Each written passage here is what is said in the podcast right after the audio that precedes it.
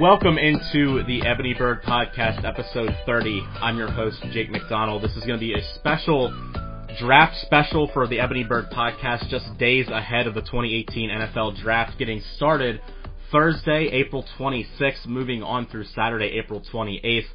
We're going to get into a bunch of stuff, a bunch of draft questions I have for our two set experts who will be joining me here momentarily, and then after that, we will get into a quick seven round mock draft uh, for the Ravens just days ahead of the NFL draft. So thank you all for joining in.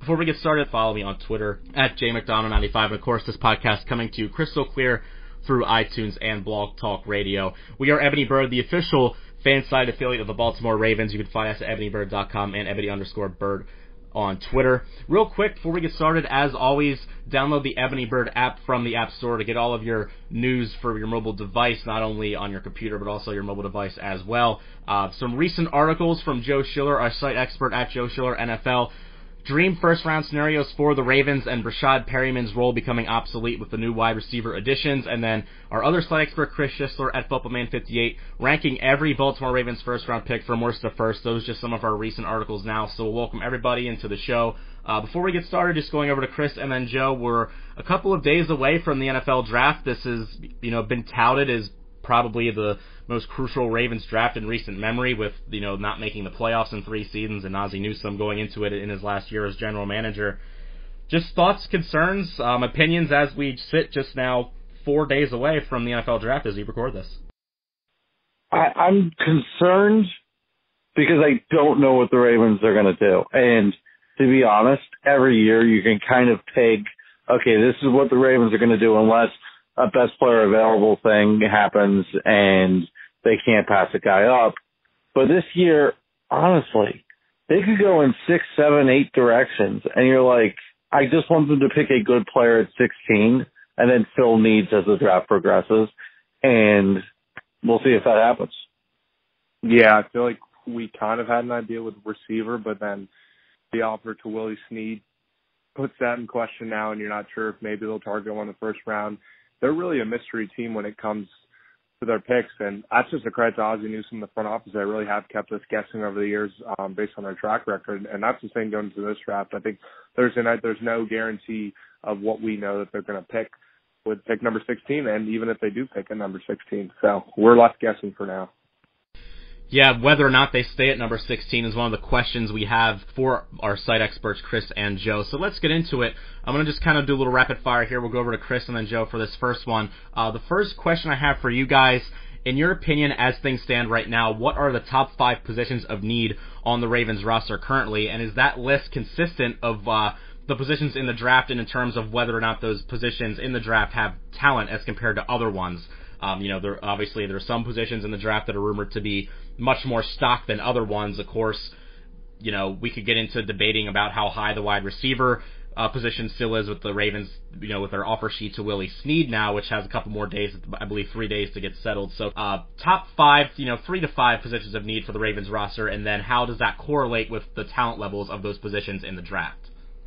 Well, I think it's tight end, wide receiver, inside linebacker, and you know what? I, uh, a lot of people are going to say offensive line. I'm not. I'm going to say corner and uh, safety because I think Eric Weddle's not going to last forever, and Jimmy Smith's situation. You know, we need a future star at the cornerback position. So I, I, I think those are the places you need to go. And another place I wouldn't mind going to is running back. I, I wouldn't mind finding a running back that can pair with Alex Collins better than maybe a Kenneth Dixon or a Buck Allen. So that that that's where I would go. Yeah, I think it's you know pass catcher, including wide receiver, tight end. Um, I have offensive line up there tr- truly because I don't trust James Hurst at right tackle, but I mean that's a project that's still yet to be figured out. Um, inside linebacker, and I'm gonna put quarterback on that list too. I think that's a need. Joe Flacco isn't um, getting any younger. He's certainly not playing any better. So I think they need to address that, whether it's a surprise pick in the first round or a later round, uh, maybe day two or day three pick that offers some guys like Kyle Lauletta, you know, Mike White, Riley Ferguson, some of those guys that are project guys who could sit behind Flacco. Because if you're bringing in a quarterback, you're obviously not going to have him start right away. I mean, Flacco's a bona fide starter for the time being, so it gives them the luxury of having guys sit behind Flacco for one or two years to be a starter. But I we'll get to it later, but I really truly feel like offensive line is a need. I think the Ravens created themselves a hole by declining Austin Howard's option, and then obviously losing Ryan Jensen, one of the best centers in the league last year, is you know that's tough. And to replace him, Matt Skura is definitely an option, but I think he's still very unproven in the year where the Ravens need to make the playoffs. I don't know if you can certainly count on that. So.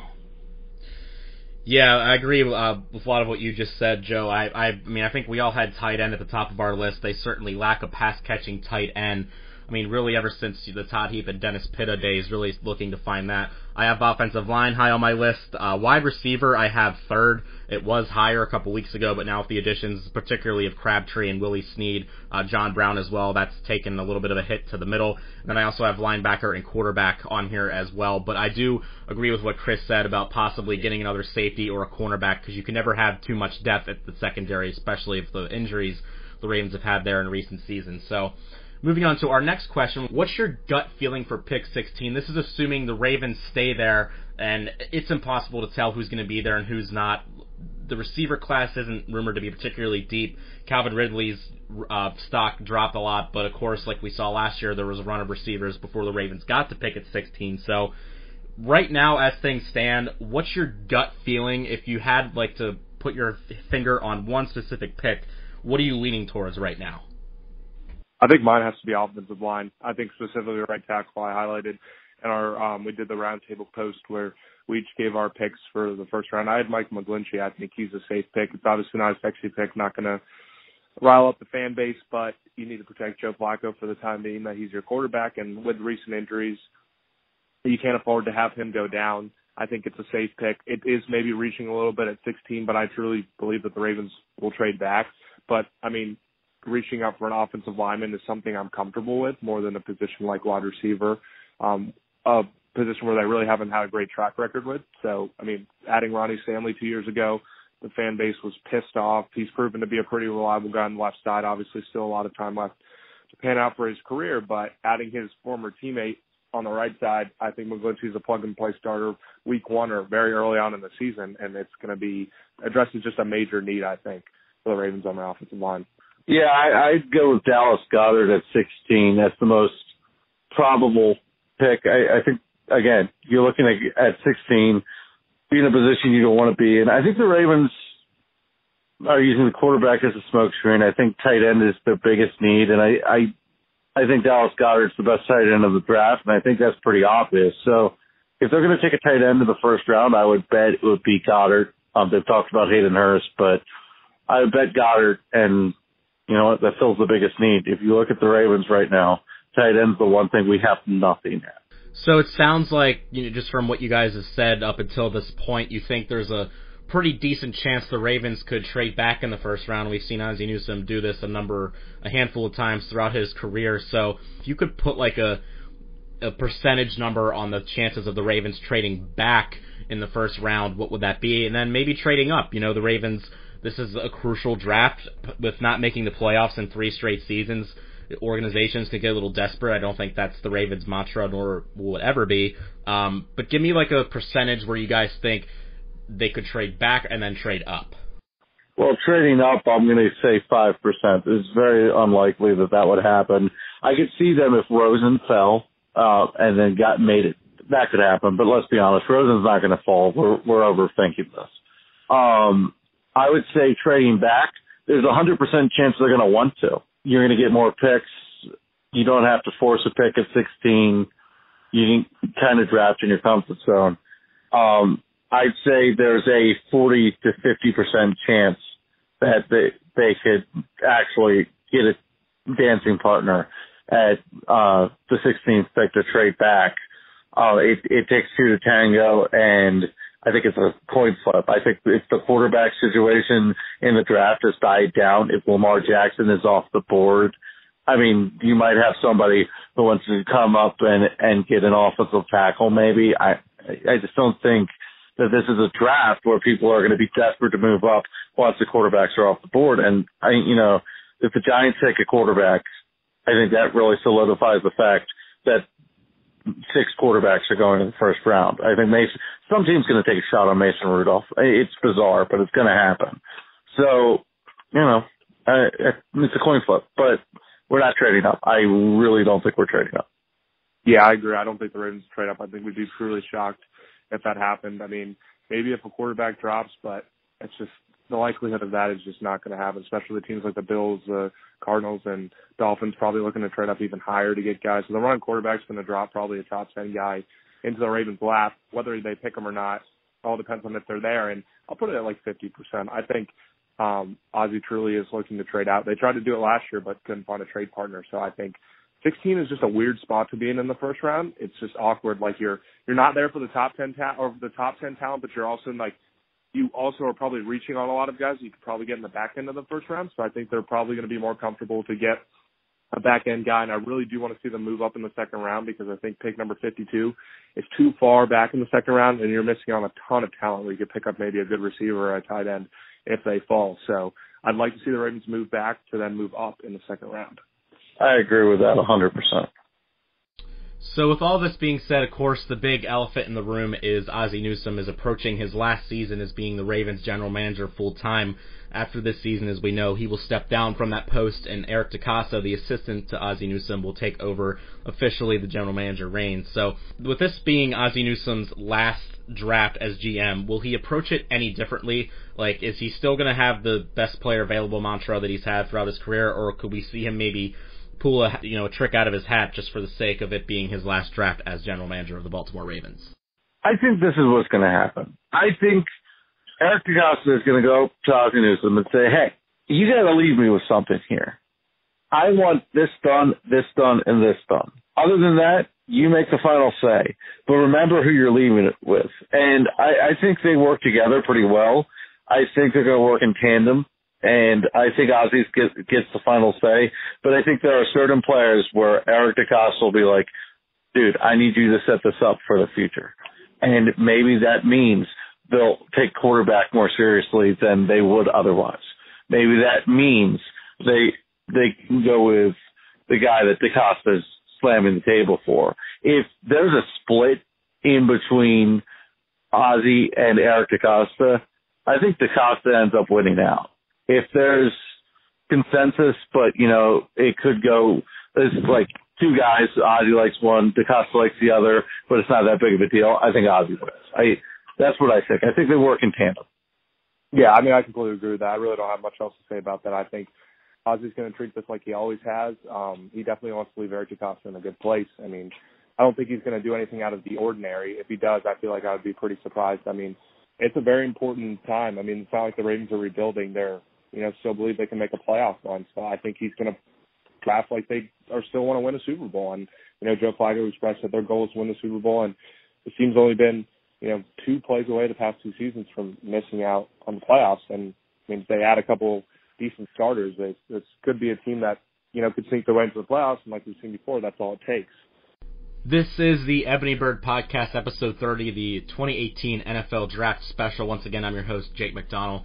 You can find me on Twitter at jmcdonald95, contributor for Ebony Bird. Again, our Twitter handle is ebony underscore bird, the official fan-sided affiliate of the Baltimore Ravens. Of course, check us out at ebonybird.com. And of course, the podcast coming to you through iTunes and Blog Talk Radio. Our two site experts, Chris Schisler at Footballman58 and Joe Schuler at Joe Schuler NFL, joining us tonight on a special edition, an early week edition of the Ebony Bird podcast as we get ready for the draft. So, what we're going to do now is have a seven round mock draft just where Chris and Joe briefly give their mock drafts, their picks for each specific round. I'll introduce the pick and then turn it over to Chris and then Joe. So, uh, we'll start off with pick number 16, of course, the first, you know, round one, the big pick, obviously. It, the Ravens might stay there, they might not. So, gut feeling, who we feeling at pick number 16? Chris, why don't you start us off? I'm going to say Dallas Goedert. I think if you're going to on a player at 16, reach on a guy who could be the next Rob Gronkowski or Travis Kelce. Dallas Goedert is a rare breed, and I feel like a lot of the consensus is he's going to be picked somewhere in the 20s. I don't think 16 is an egregious reach, whereas um, a guy like Mike McGlinchey, I'm like, okay, I'm drafting a right tackle in the first round, and I just you can make the logic for it. I can't get there, so I'm gonna go Dallas Goedert because Lamar Jackson is either not going to happen or they're not interested. I'm going to go with McGlinchey. We're pretty much sticking with the same guys we talked about. I think he just fills a need. I think he's going to be there at 16 when the Ravens move back, and he's a guy that I just think the Ravens just need a right tackle over James Hurst. Yeah, that would be really interesting to have Stanley and McGlinchey, two Notre Dame guys, former teammates on the same offensive line on opposite sides of Joe Flacco. Real quick before we go to uh, pick 52 in round two, the first round is going to be on Thursday at 8 p.m. Eastern. Rounds two and three will be Friday at 7 p.m. Eastern, and then rounds four through seven will be on Saturday, April 28th, beginning at noon. So let's go to round two, Friday night, two picks that night. So who you feeling with the, the second round pick for the Ravens? I'm going to go with Martinas Rankin the offensive tackle here. And you look at Martinas Rankin, he's a, he's a really good athlete. I, I like his footwork. I think he's strong enough to to bully some people up front. He's got a bit of a mean streak. So I'm going to go with Martinas Rankin, Rankin here. And I, I think that that's where you go offensive line. Again, I think the offensive line is better than people think it is, but getting the right tackle is not a bad idea. I'm going to go um, pass catcher, go Hayden Hurst. I think Gesicki and Goedert will be gone by pick number 52, assuming the Ravens stay there. Hurst is a little bit older, but he is one of the most complete tight ends in this class, um, coming out of South Carolina, former baseball guy. Um, has the ability to block too, um, good down the seams. I think the Ravens, if they don't if they go um, offensive line with McGlinchey or another guy in the first round, they definitely have to target a pass catcher in the second or third round. So I'm going to go with Hurst with this pick. First two picks, offensive and pass catcher, like the like the theme there, certainly what the Ravens need, especially on offense. The second pick that night will be in the third round, pick 83. You know, I'm going to go with Tegray Scales, the linebacker out of Indiana. You look at Scales, he, he's a downhill guy, a really short tackler, and I think he pairs well with Mosley. Mosley needs an aggressive headhunter uh, next to him like Zach Orr was, the you know, the read and react and just go guys. And I think that's what Scales brings to the table. I'm gonna go with Michael Gallup out of Colorado State. A lot of uh, wide receiver who a lot of guys are um, pretty high on. He could go in the second round in the mock draft I did. He had him going in the third. He had a great performance at the Senior Bowl. I know the Ravens were pretty interested in him when they were down in Mobile. Um, just a very solid receiver. I think they have to address the wide receiver spot sometime. Adding Hurst above in the second round is good, and then adding another young guy to the wide receiver core who can, you know, mold and play behind veterans like Crabtree and Brown, I think is a great way to get him and some much needed talent into the Ravens depth chart because you can't just rely on these veteran guys the entire time. So go with Gallup beginning on day three now, the Ravens have five picks, and actually, if you look at the Ravens' recent drafts, a lot of their success has come on the third day, particularly in the fourth and fifth round. So, pick number 18, the first pick of that day will be in round four, uh, 118. So, who you have for the first pick of Saturday's action? And I'm going to go with a receiver that I think is going to play in the slot, Keke Coutee, the receiver from Texas Tech. Coutee is a very good slot receiver. He's shifty. Um, he's got good speed, but he's not a burner. Uh, he's quick. You know, he's just a playmaker over the middle of the field. Um, I think he can really create some problems for defenses. I think he's an underrated player, so I'm going to go Keke Coutee here. I'm going to address um, offensive line again. Actually, very offensive theme here. I'm going to go with Mason Cole out of Michigan. Uh, just solid guy. I don't even think he missed a snap or started all all I think all the games of his career in Michigan. Just a solid guy out front, and while he's not necessarily um, maybe a day one starter, he can come in and compete with Skura Camp and the other guys.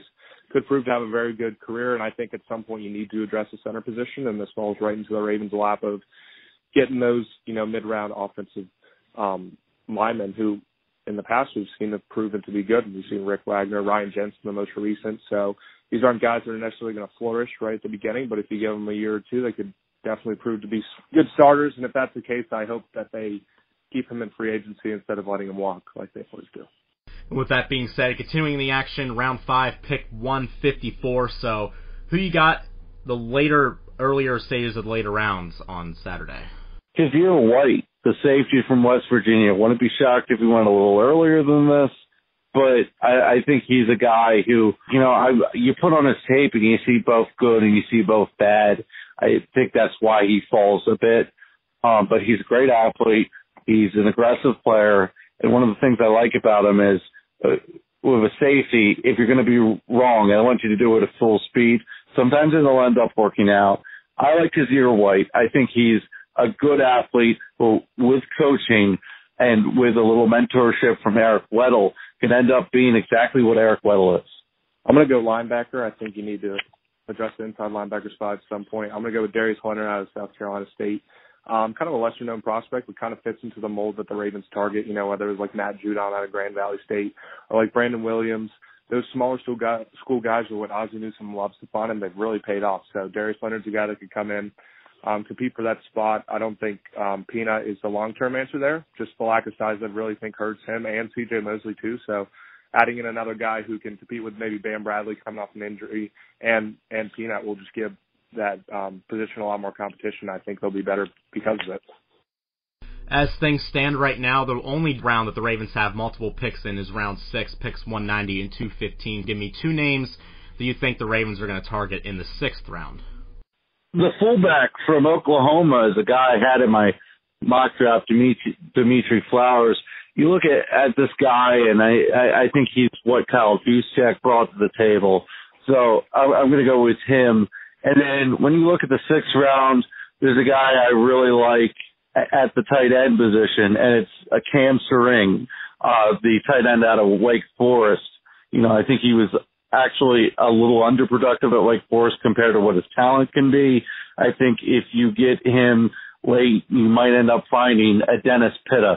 Remember, we took Ed Dickson early, um, and then Pitta ended up being the guy. I, I just see a guy that could work with the Ravens. I'm going to go with Kalen Ballage. I think the Ravens undoubtedly will try to target a running back. I just don't know why. I just have that gut feeling. Um, coming out of Arizona State, I still think Alex Collins is undoubtedly the number one guy. I mean, after the season he had, I don't know how you can't. But I think they just need to add some more depth in there. Um, and then the next pick, I'll go with Riley Ferguson. I think the Ravens do need to address the quarterback position at some time. If it's not going to be like Lamar Jackson in the first round or some of the other guys in the mid rounds, I think he's a guy that can come in and sit behind Flacco. I know Chris is pretty high on him. He's a guy that you know in mm-hmm. two or three years, maybe. I mean, maybe he's not going to be a top five quarterback, but could he be a serviceable starter? I'm sure he could be. So I think he's an underrated prospect in this draft that could. I mean, obviously everyone compares those late round picks to Tom Brady, and that's silly to do. But I think he's a guy who could have a lot of production in the NFL. The very last pick for the Ravens, as things stand now, in the seventh round pick, 238. This is going to be the time where all the insiders are ready for to, to get off work from all this uh, work they've been doing for over three days. I know we'll have a bunch of coverage, draft coverage on Ebony Bird, and we'll all be ready for a break after the craziness on Saturday. So one final pick for the Ravens, round seven, pick 238. You know, I'm going to go with the one I went with in my mock draft did the other day, Bradley Bozeman, the center from Alabama. I think he's a developmental guy. I don't think he comes in and starts in replacement of Jensen. But you know what? Jensen was the same kind of player when he came to the league, and now he's the highest paid center in the NFL. I'm going to go with Bradley Bozeman, sit behind Matt Skura, and maybe end up stealing the job at some point. I'm going to go with, bear with me here, Equanimeous St. Brown out of Notre Dame. That's a handful to say. Um, I think a lot of pundits have him um, in the earlier rounds, but I use in Fan Speaks mock draft, I use Matt Miller from Bleacher Reports. Um, Big Borden, he has him ranked a little bit lower, so he's available in the seventh round, which could really be a steal. Really tall and lanky guy. I think they said he had a lot of um had some trouble separating, which just scares me with Breshad Perriman. but like there's a complete difference between picking a wide receiver like that in the seventh round compared to the first round. So I think adding a guy who could compete for a roster spot, obviously seventh round picks aren't a near lock. I agree. with a guy like Michael Campanaro, you never know, could prove to be a guy who comes in and have can have some production. So I think if the Ravens are just throwing darts at the dartboard, he can maybe hit a bullseye with this guy if he does pan out. If he's there in the seventh round, it would be a bullseye. I think he's probably going by the fourth. Yeah, that's fair to say. And I mean, pundits differ with the big boards, and you know that's just one I happen to use. So. No, absolutely. And the only big board that matters are the 32 teams big boards, and we have no clue where he is on those. So that's very fair. And with that being said, that wraps up our seven round mock draft of podcast form ahead of the NFL draft coming up in a couple of days. I want to encourage everyone, everyone listening out there, if you haven't already, go to ebonybird.com and check out all the draft coverage. Our whole team, both site experts, contributors, everybody here has been working really hard lately, and this week included, to bring you a bunch of draft coverage. And if you're like me and you're not as familiar with the draft as a lot of experts are, you should go on to ebonybird.com and check out all the names that people were mocking to the Ravens so you could educate yourself not only where the Ravens stand as far as their picks are, but some possible names they could be targeting as well. I want to touch on this real quick because it, it did. This was a piece of news that happened over the past couple of days. The Ravens offering a two-year, $10.4 million contract, an offer sheet to Saints uh, wide receiver, f- former wide receiver Willie Snead. Of course, uh, the Saints. This happened two days ago on Friday, so the Saints have a total of five days to match this offer sheet. He was a restricted free agent. They haven't done so yet. And as far as we know, there's been very little contact between Snead and the Saints. He's had some injuries and some concerns over the uh, past couple of seasons, but he appears to be uh, the slot receiver filling a, a need that the Ravens need at that position. Of course, this isn't official yet because the Saints still have three more days, and if we're going in, into tomorrow when this podcast will be released, uh, two days to match this offer sheet. But it appears as where things stand now, they're not going to make a move. Um, so opinions, all, all drafts you know, aside because the Ravens could still very well add some more names in the receiver room um, on Thursday and Friday and Saturday. Uh, thoughts on Willie Snead, the player, and how he fits in the Ravens' offense with Flacco and with Mornhinweg as well. I mean, I like it. I think it was very. It kind of surprised me because they offered the the contract on the last day possible. It kind of came up to the point we really weren't expecting much to happen. It kind of just was news that broke in the morning, and I like it. I think he's a good slot option. I think that kind of takes away the need for a wide receiver in round one, which is good because I think even with Calvin Ridley being regularly mocked to the Ravens, that still could be a little bit of a reach, and I think a lot of people believe that. But I think it just adds another solid guy in there. I mean, he's coming off a pretty terrible season, but that was limited by um, suspensions and then injuries. So I think given a, a chance in a new offense, he could definitely have a good good season. And adding in a productive slot receiver is exactly what Joe Flacco needs. I think um, Crabtree and Brown could be solid options on the outside. Would while Snead takes that option on the inside. Obviously, like I said in my one article, I think that takes away Rashad Perriman's role in this offense. But the Ravens are putting a lot of money in these guys, betting on them coming off disappointing seasons. But they've shown potential, and I like this wide receiver core a lot better going into this season than I did last year. So I think that's definitely saying something. Yeah, Willie Snead had the year um, where everything that could bite him bit him. I mean, you, the suspension was totally his fault. You, I, that's, that's not something you mess with. Um, that's totally your fault. But after that, the injuries, um, and you know, he kind of worked himself out of favor in New Orleans. Um, you saw the Saints improve their wide receiver core, uh, you know, already this off season. When you, when you look at the Saints, you just, they're not going to they're not going to offer him a contract. So I'm I'm going to say this is good. I think the Ravens are going to bounce back with receivers who are bouncing back. I think we're going to be a surprise team because I think Michael Crabtree is a lot better than anyone wants to give him credit for. He, he's one of the only receivers to have eight plus touchdowns three seasons in a row. And another thing is, I think John Brown's going to have a good year. So you, you look at John Brown, if he stays healthy, he's going to be good. Um, and I think the same thing could be said about Snead. So uh, I'm just happy that we don't have to force a receiver in round one because if we draft Calvin Ridley, I'm going to be nervous as hell until I see him do it in the NFL. And before we wrap things up here, of course, another piece of information that came out this week was the NFL schedule release. Of course, the Ravens got their uh, slate of games, their schedule all lined up. Uh, some things I took away from it: opening at home against Buffalo for the second year out of three seasons. Uh, division playing all three division opponents on the road in the first five weeks, including two of those on primetime television. No home primetime games, speaking of that, and week 17 is actually not against the Bengals. Um, so just any other thoughts you have on the Ravens 2018 schedule that was just released on Thursday night? No, you hit it. I'm just glad we're not playing the Bengals week 17, so that, that's really a good thing.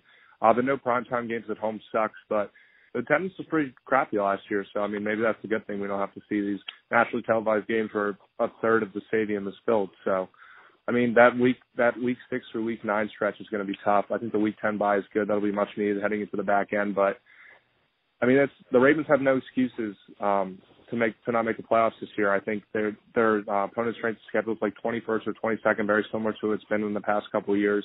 They have the talent to do it, and we've seen the past couple of years they've dropped these games that they're supposed to win. You know, whether it was the Bears last year, or the Jets before. I think they need to avoid that. And those games make a complete difference because we've seen the past few years come down to one game. And if the Ravens would have won those games early in the season, they wouldn't have, you know, that last touchdown pass to Tyler Boyd would have been obsolete, wouldn't have even mattered. So I think they just need to win to win the games they need to win. They're not going to go 16 and 0. No one's expecting them to be. But if they can get to a a 10 and 6, 11 and 5, you know, sneak into a wild card spot, maybe the division, who knows? I think that's enough, but we cannot see this team continue to drop games and play to the level of opponents like the Browns and like other teams who have struggled during the season because that's going to prove to be costly and it could it could cost John Harbaugh his job if the Ravens don't make the playoffs. Oh my goodness, how do you follow that? That was perfect. Um, I, I'll say this about yeah, it was good. Uh, I'll say this about the Ravens schedule. Uh, you got five home games in the last eight games, and most of your division games are late in the season or at home.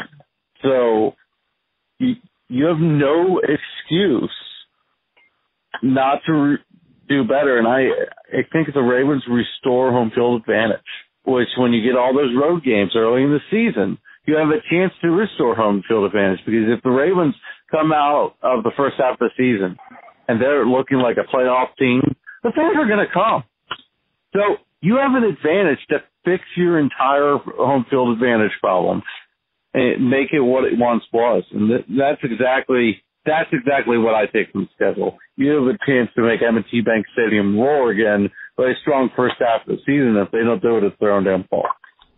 Yeah, absolutely. I you know didn't have very specific expectations for the schedule, but can't complain with how everything shook out uh, being released on Thursday night. So with that being said, that concludes our NFL draft special of the Ebony Bird podcast, episode 30. Again, Thank you to our site experts, Chris Schisler at FootballMan58 and Joe Schiller at Joe Schiller NFL for joining me tonight. Again, I'm Jake McDonald, contributor. You can find me on Twitter at jmcdonald95. Our site handle is ebony underscore bird, the official fan-sided affiliate of the Baltimore Ravens. You can find us at ebonybird.com. And of course, the podcast coming to you through iTunes and Blog Talk Radio. Be sure to download that Ebony Bird app from the App Store so you can get all of our content, push notifications, taking you right to the articles on your phone uh, have that all right there for you. So enjoy the draft. Hopefully, by the time we come to you next week on the Ebony Bird podcast, I'm already looking forward to breaking down the NFL draft with Joe and Chris.